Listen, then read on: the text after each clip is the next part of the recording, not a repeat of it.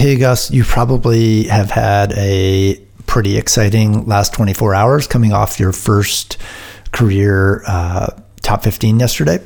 Um, definitely a little excited. I think I've it felt like a, a pretty normal race, but um, there was a lot of like messages and stuff, which made it feel a little different. But that was cool. But it was kind of nice to have another race to focus on right away and kind of get another shot, honestly. And it was also nice to start bib 14. Can you describe a little bit about uh, snow and waxing conditions today for you before I get into the race details? Um, it was a little under freezing. I think there was maybe some new snow. The tracks were a little glazy. Like I think there some people were struggling with kick, but my skis were good. It was a nice day for classic.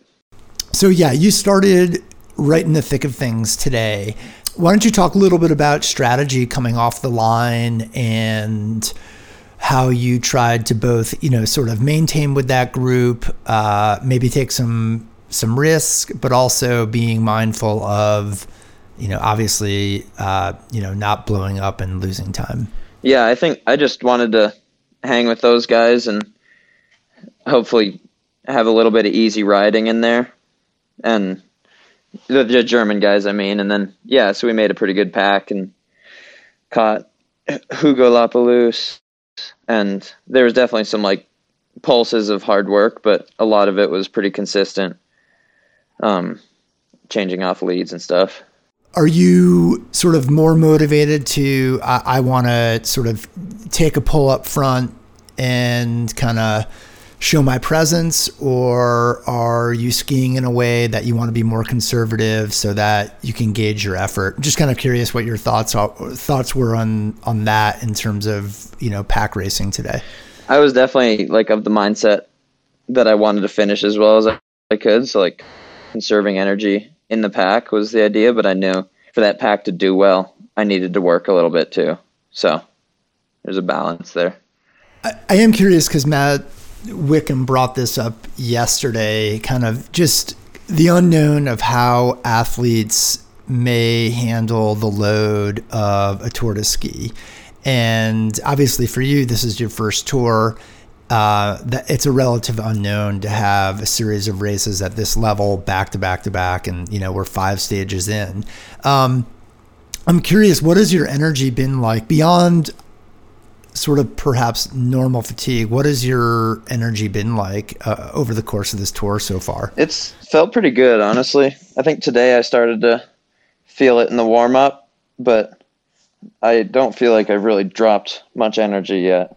You know, if you're talking to your coach back in Anchorage or to Matt, um, what are those conversations? I'm just curious, like, is it as informal as, yeah, I'm feeling tired or I'm feeling fatigued? Or are you someone who's kind of drilling down on, uh, you know, longitudinal heart rate data, for example, over the course of this tour to kind of de- to determine if your sensations actually do correspond to, you know, some metrics that you may be collecting?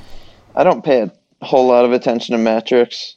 It's mostly yeah, just how I feel, and I'll I'll look at the I take the metrics like resting heart rate and stuff, but I don't let that impact too much of like how I think I'm going to be. Yeah, what is tell me a little bit about looking forward here. You guys are changing venues. You have um gosh, I'm just uh, no, you're uh, yeah, you are changing venues to Val di Fiemme uh I'm this afternoon or this evening, I'm assuming. Um yeah, so how are you handling that and um what are you thinking about strategically as you come into a mass start classic, a classic sprint, and then that fast, uh, the final hill climb, which is a skate? Um, I think just making sure I get the recovery I need tomorrow and the next day, and just still taking each race as a new, a new race, a new opportunity because it's kind of fun, feeling like I am still feeling good and knowing other people might not be.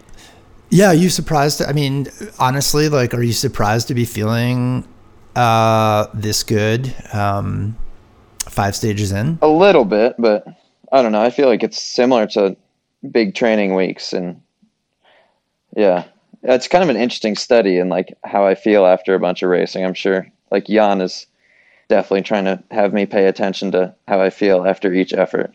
Okay. Uh, anything else you want to add? Um, I don't. I think I'm just about good. It's fun to be in a team that's got a lot of good momentum, and it's fun to have support from back home still, and uh, feeling pretty connected right now. So I'm looking forward to finishing up this tour.